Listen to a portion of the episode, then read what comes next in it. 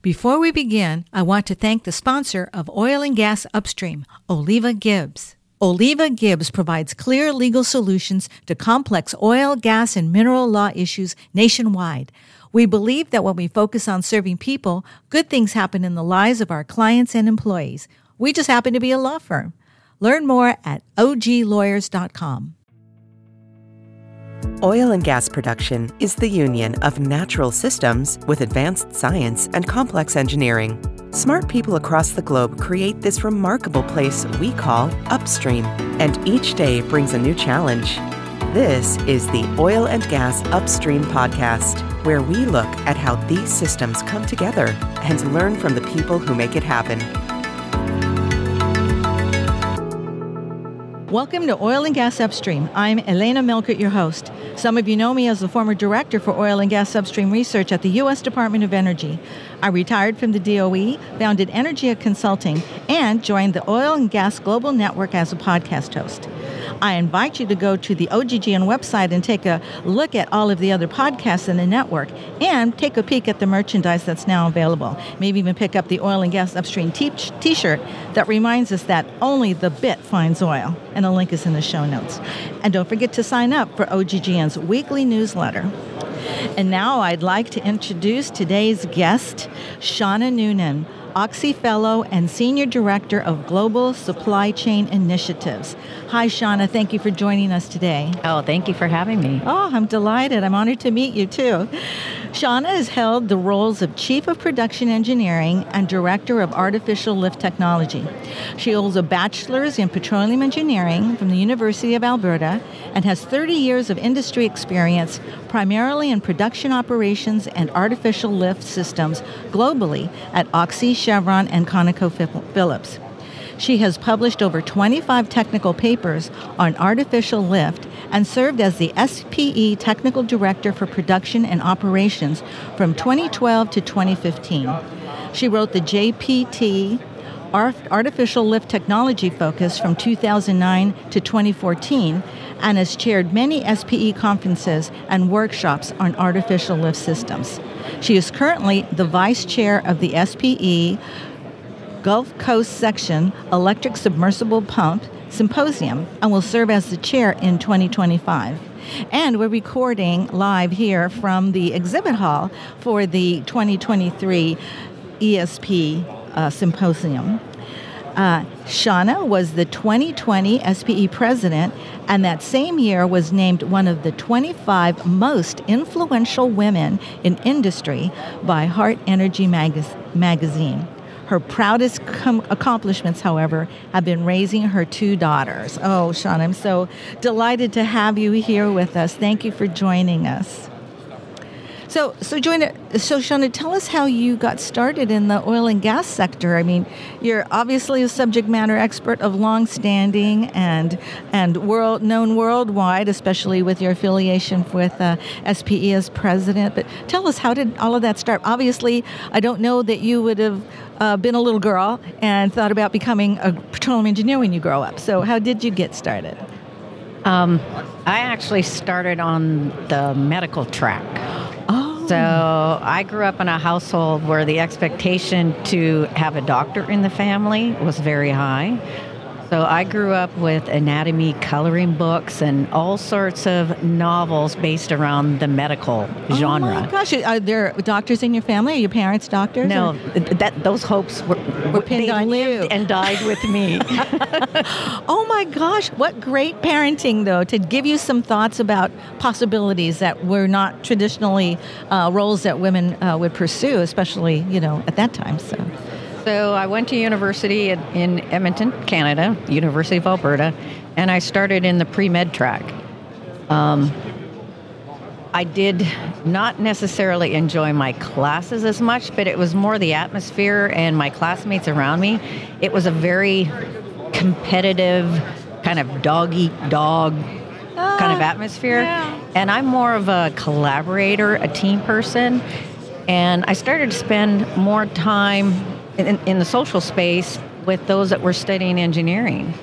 And that seemed to uh, appeal to me more, especially the ones that were taking petroleum engineering when I saw the geology classes that they were taking because I've always been a bit of a a, a rock nerd, and um, so I I made the switch over, and I think it probably took my mother a couple years to get over that and for the shock.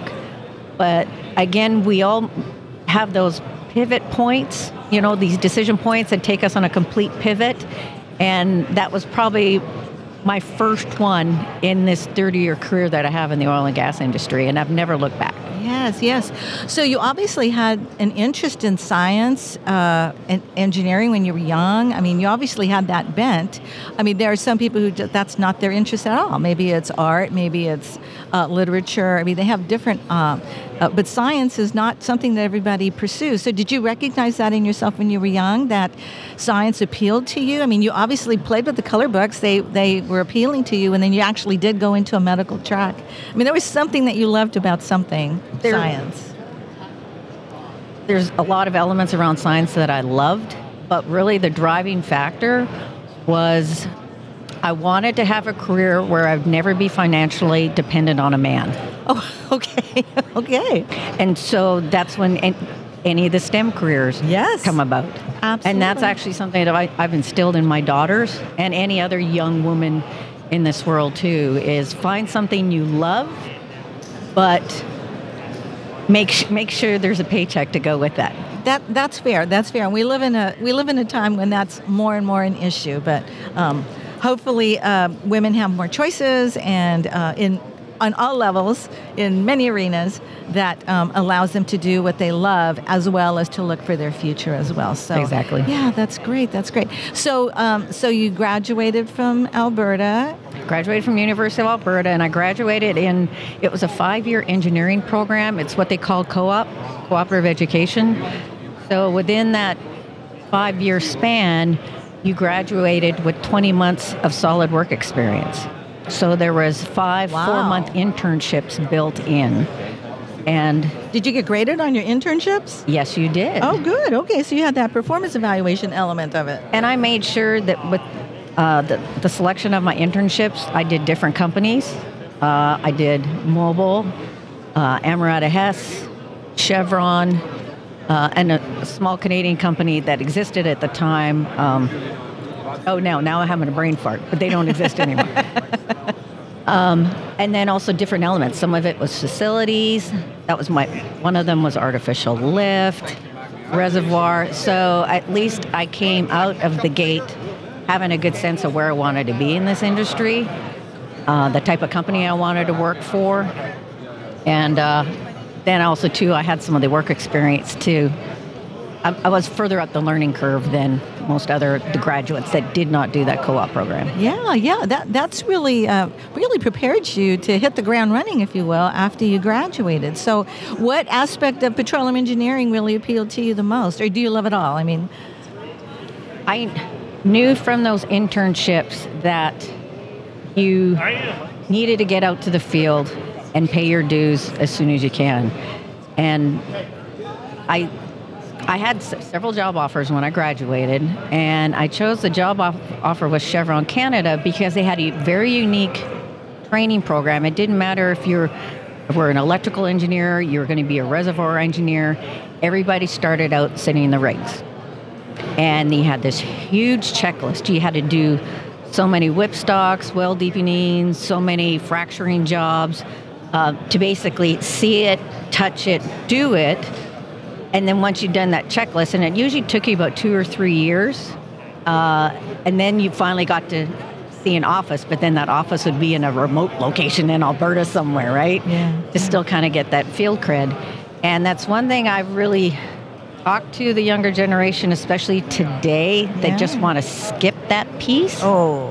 And having that experience and seeing things, like, for example, in the case of my specialty that I'm in with artificial lift, within that training program, if you pulled it, you followed it to the shop for the dismantle, right? So yeah. you got to see every piece yeah. of it. So that's when I really started to become familiar with electric submersible pumps. Mm-hmm. Uh, attended a lot of teardowns with that.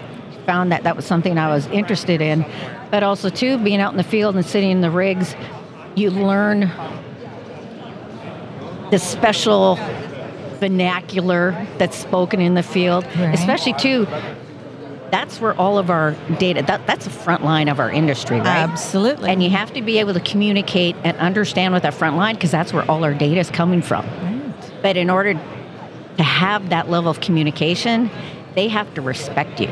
And if you're going to be this know-it-all engineer fresh out of school that comes in, and that's actually that training program that Chevron, some of it referred to that that was the attitude adjustment training Yeah. for the graduates that came out thinking, okay, I know it all. Yeah, yeah. And once you get to that field, those front lines, Yeah. you know absolutely nothing. Right, right, right. Yeah, I remember my first time on a rig. Somebody said, knowing I would hear, but not directly to me, as a, two things don't believe belong on the rig. That's women and engineers. You know, and here, you know. So that's definitely. I'm hoping that the um, attitudes aren't like that so much anymore um, in the field. But I completely understand what, what you're saying. So, so where did you go to work um, first? First stop.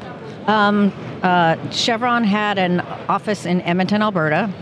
That's where I, kind of started. But again, I told you I was out in the rig. So most of the, uh, the rig work was out in Fox Creek area, which is northeast of Edmonton. Oh, okay. About two hours. Okay. And then I actually ended up living up there for a period of time. And, and trust me, the Fox Creek that people see today, it's like cosmopolitan now compared to when I was there. Um, and and then also too, Chevron had a field that was just on the west side of Edmonton called Acheson as well. And you know what?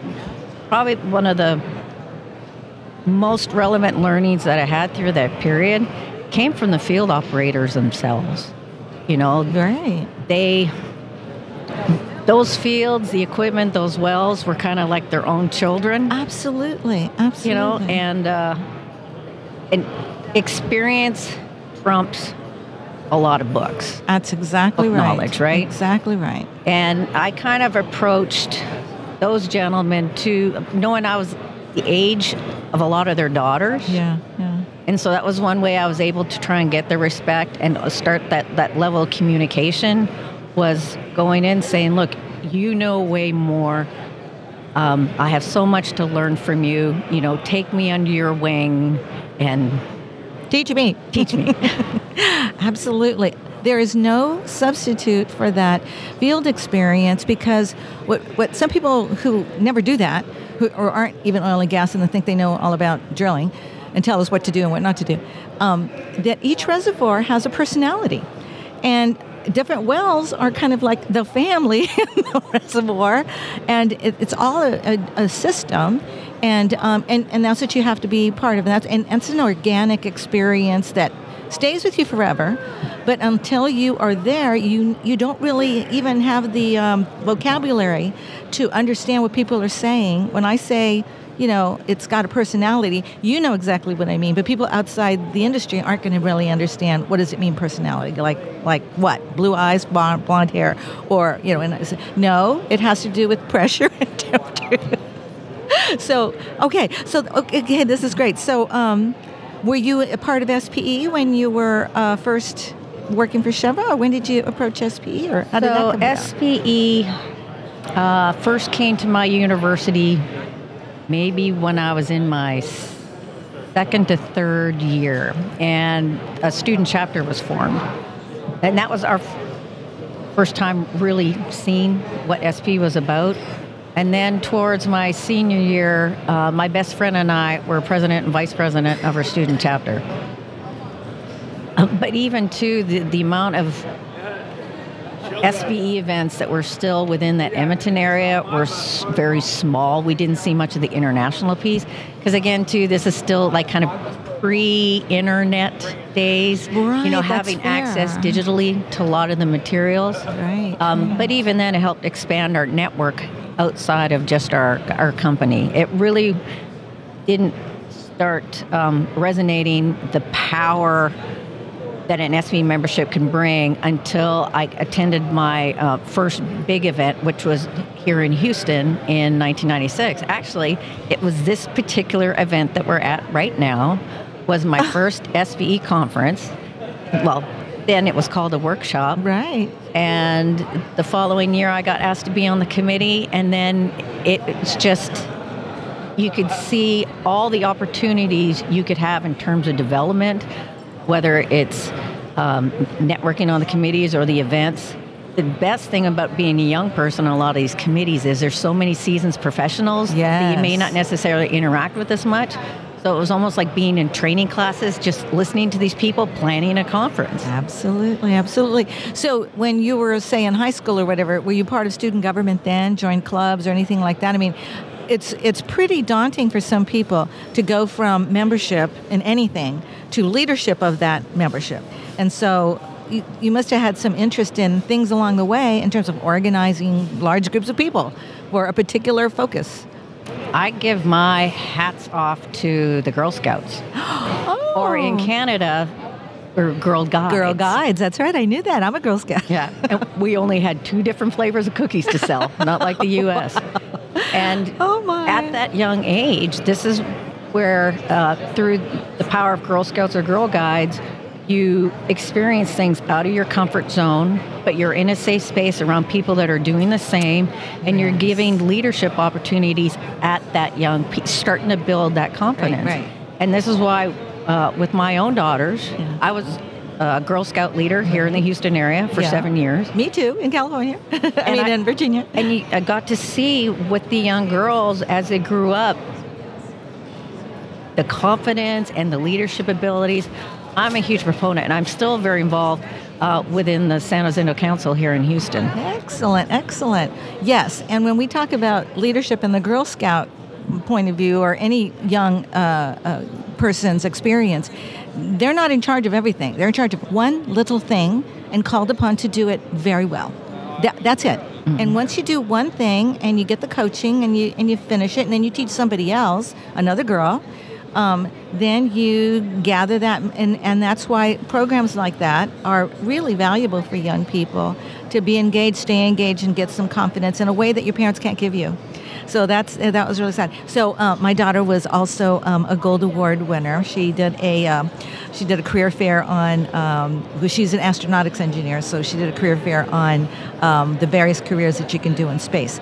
Were your girls involved at the leadership level? Did they go through the whole program? They did not go through the whole program because I'm a mother of competitive Irish dancers. And the amount of travel. Oh, and training wow. and physio that was involved with that, Yes, they that's a huge commitment. they couldn't be involved with both. Yeah, yeah. No, that's a huge commitment. And, and again, the skills that they learned when they were younger came into play about being organized and the commitment and, you know, readiness, self-preparation for for different competitions and events. Oh, how exciting. Oh my gosh. And, you know, at this event, you know, trying to bring something entertaining to my fellow SPE members, I may have at one point in the past dragged my daughters into an SPE conference and said, daughters, dance. Good for you. Good for you. Everybody loved it, I'm sure, and you know it's it's a memory for all of you. So, oh, that's wonderful. That's wonderful. Well, okay. So, um, yeah, a very involved parent and um, very involved uh, professional. So, so when did you leave Canada? Chevron transferred me down to the U.S. in 97. It was supposed to be for a two year assignment, and I've never left. There you go.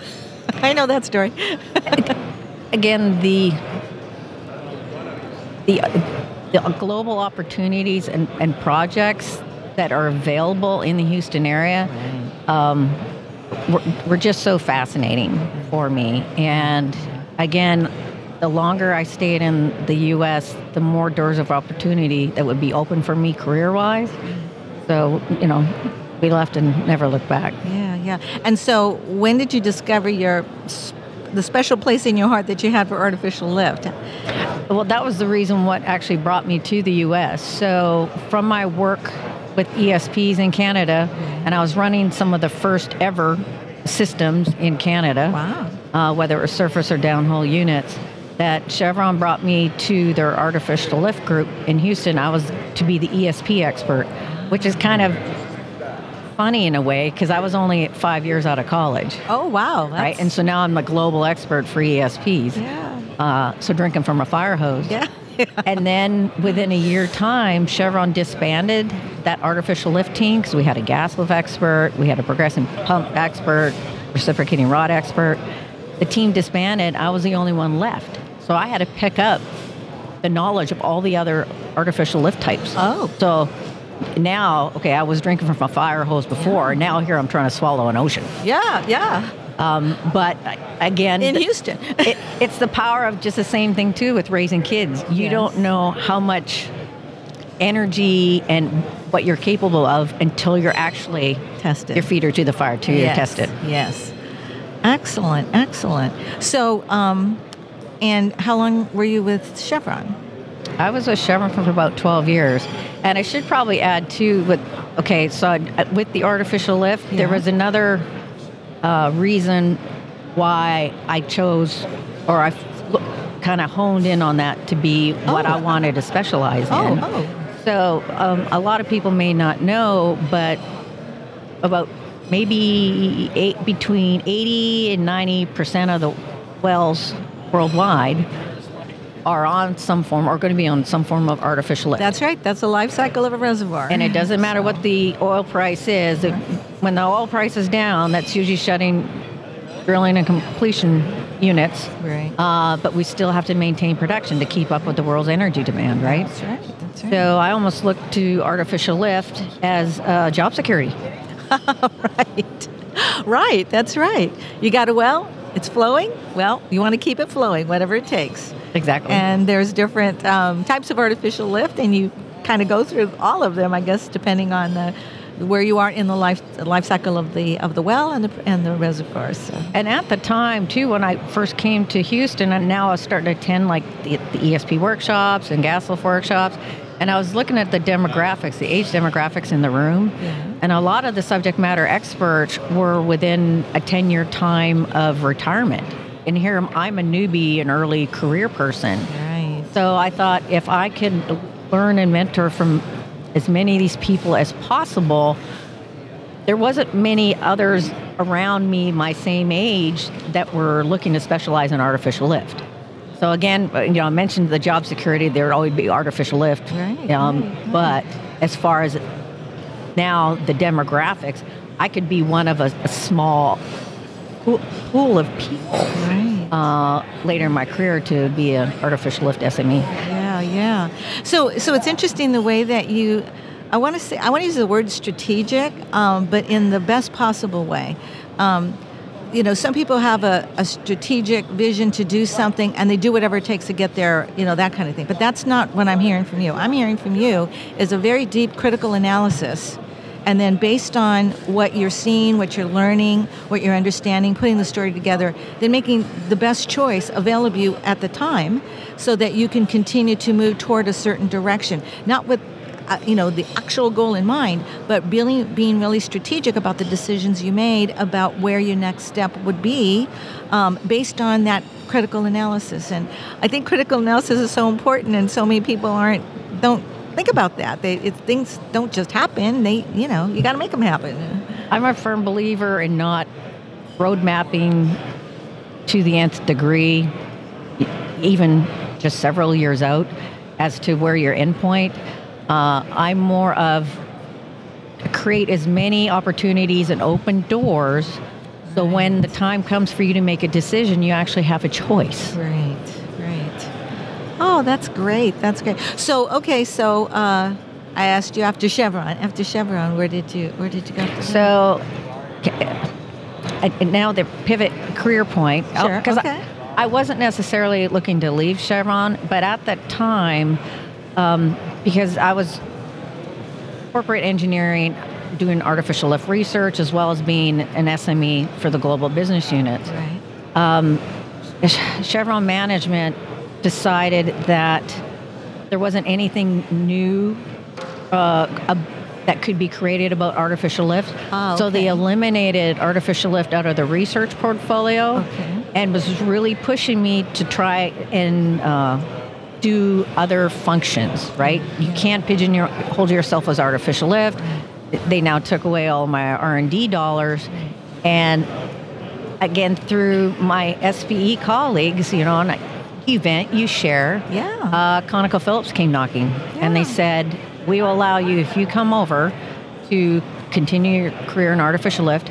I had an amazing mentor. I actually all my mentors at Chevron had retired, so really, how am I going to get to that next level? Exactly. Exactly. Um, and then they said, okay, give us a list of the research that you want to do. And I thought, oh, okay, so they'll pick maybe a few items off of this list. They said, no, we'll fund it all. oh my gosh. Wonderful.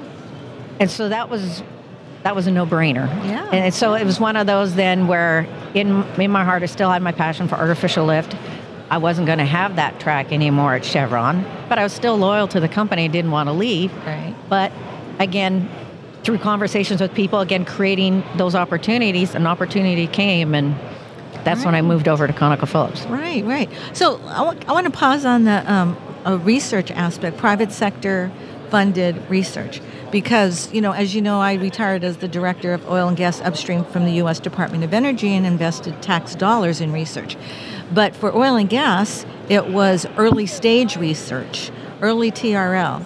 So the question was getting through that valley of death to the next level, getting up to where you could demonstrate for purposes of commercialization, and then you know having it qualified and, and the rest. So so DOE's investment was very early research, but um, yours was probably higher up the TRL, or how, how would you characterize that and in terms of distance from commercialization that you would use it with throughout the company? For the most part, the research I dealt with was a prototype already existed. Okay. The product may, may not have been commercialized yet, but um, there at least was some sort of widget Yeah. that was built. And then working with the companies to make it uh, To field well test it? ready. Well, that's right. You know, when Well, you, field we, we have had some dismal failures where you think a prototype is well ready and then you hear that, um, oh, it wouldn't fit in the well, it was too big. And I'm like, did nobody check on those dimensions? You know? Yeah. Um, yeah. and, and, and that's the part that um, it, it's safer to get funding internal for stuff when there's already that prototype. The early, early stuff, uh, we tend to see more of that in, in the academic Right. side. Right. And, you know, we were funding that level of academic research because that's technology or processes that really you're not going to see something come from it from like a 10 year time frame, right? Right. Right. The work that I was doing was we were hoping to see some sort of result, whether it was positive or negative, Right. you know, because you always learn in the failures That's absolutely right. within the budget cycle Yeah, or yeah. A, a couple budget cycles. Yeah, yeah. Okay, so um, me on the DOE side would invest uh, in early stage research in partnership with um, universities and with the private sector.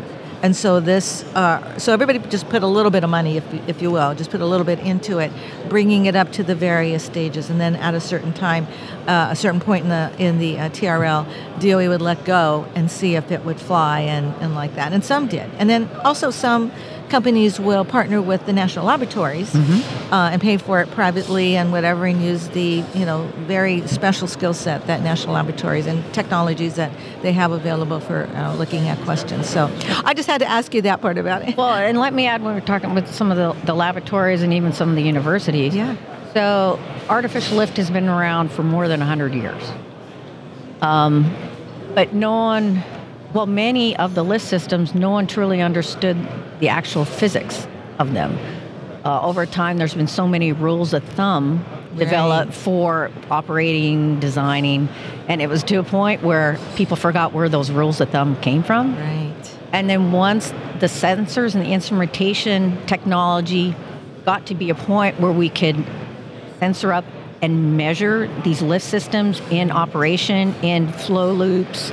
Uh, so this is like some of the national la- laboratories in that, that we really got to actually understand the physics. And I think that was the, the enjoyment of my career because I got to be on the forefront Yeah. of that. Yeah, yeah. So, um, on that vein, um, one of the most fun projects that I had when I was at the Department of Energy were the field laboratories. And so we would partner with national laboratories, several companies. It took a lot of money, government money as well, several universities, all doing, I want to say, like their specialty. And we totally and completely instrumented the wells and the applications and um, you know drilled uh, strat wells and I mean just really science the hell out of oh I don't ever talk like that I'm sorry I said that we used all of our scientific capabilities to measure every aspect that we were aware of that we could measure um, and and documented it and, and published all of that and we had uh, 17 field laboratories uh, and uh, at 19 sites it was really exciting time to be able to finally put some really good science to oil and gas. As you said, for so many years, we've always done it this way. You know, I don't want to use this new technology, you know, all of those reasons or whatever. And here, all of the data that was there and available. And it was it was a very exciting um, time to do that. Well, great, great. But all that data also, too, helped a lot of the young masters and PhD students. Oh, absolutely. Who, you know, and that's this has always been a bone of contention for various folks as to why the oil and gas companies don't make their data public so Right. the universities can study them, right? Right, right. So they had to turn to a lot of this data done in the national labs to be able to, you know, study and have a thesis. I'm I now know of a few oil and gas companies, Equinor, ConocoPhillips, they are starting to release data sets, maybe not necessarily publicly, but at least to a broader band of institutions, and hopefully more will follow. Right, right. So the notion of the data, the big data, the data analytics, moving to you know a, artificial intelligence, that whole arena with the the capabilities now that we have in that arena, make it possible for people to see things. But that's one of the things that um, happened with the tax dollars was that all of the information gathered on every project um, is is has a, a there's a particular place where all of it is deposited and curated and available uh, scientists, to people with you know serious purpose. It's not just open to the public because you know we want to be careful, but. Um, having all of that available to advance the science of, um, of oil and gas, especially as you know we're saying moving into the um, artificial intelligence arena, where it's really about safety and reliability that we would apply those kinds of um, learnings and things. So, yeah. Oh, this is so much fun. I'm going to have to have you come back because we're almost at the end of our time. Um, are there any things that, uh, el- any other things you would like to share with our listeners about oil and gas, about um, about the conference? You're going to be um, being the you're going to be the chair in the next one in two years in 2025, and and I'm sure you wanted to send out an invitation to everyone to, to pay attention. We're going to go, I'm going to see you again at the SPE um, uh, Annual Technology Conference and Exhibition in San Antonio this year. So, so are there um, a few last words you would like to share with our listeners?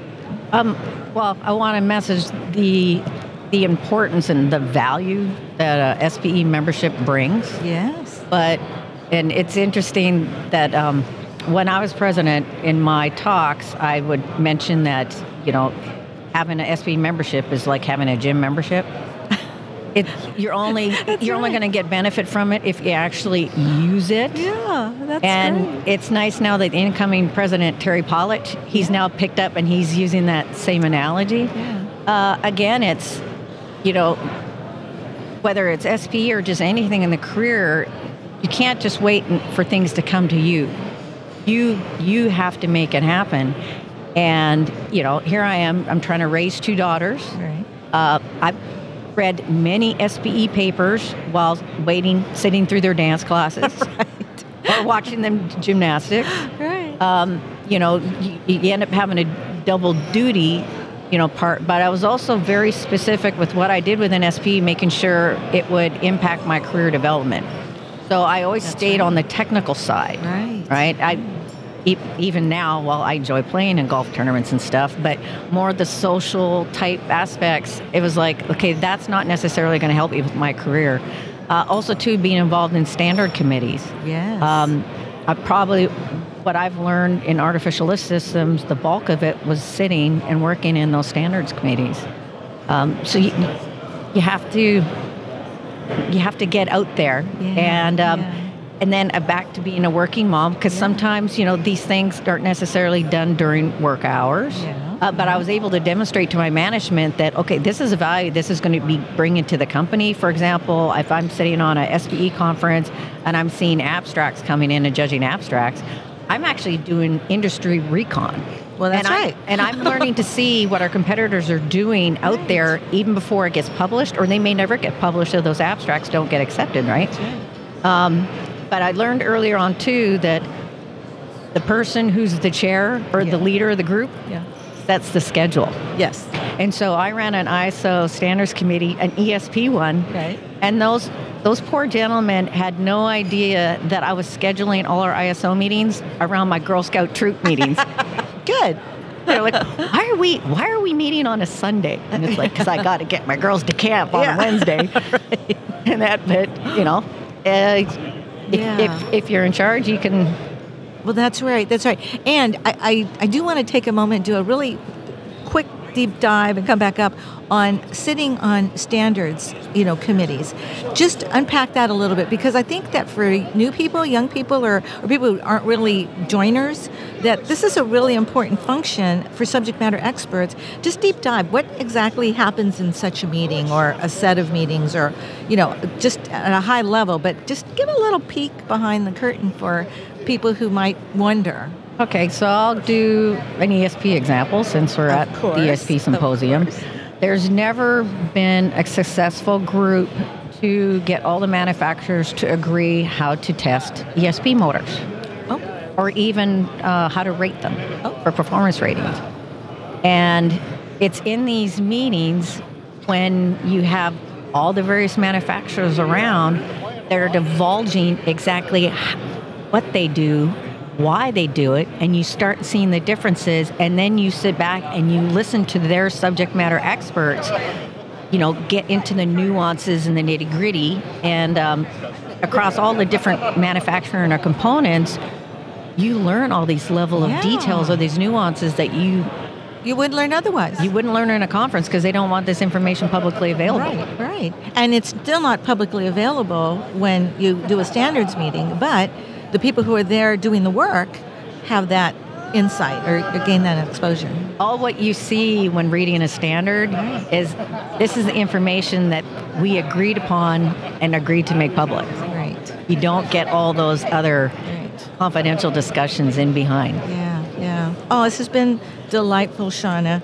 Thank you so much for being with us. Oh, I've had fun too. Oh gosh, thank you. And well, like I said, we're gonna have to do this again. We have too much in common not to, including golf. So, Shauna Noonan, Oxy Fellow and Senior Director of Global Supply Chain Initiatives. Thank you so much for being our guest today and for sharing all about your contributions to the oil and gas industry.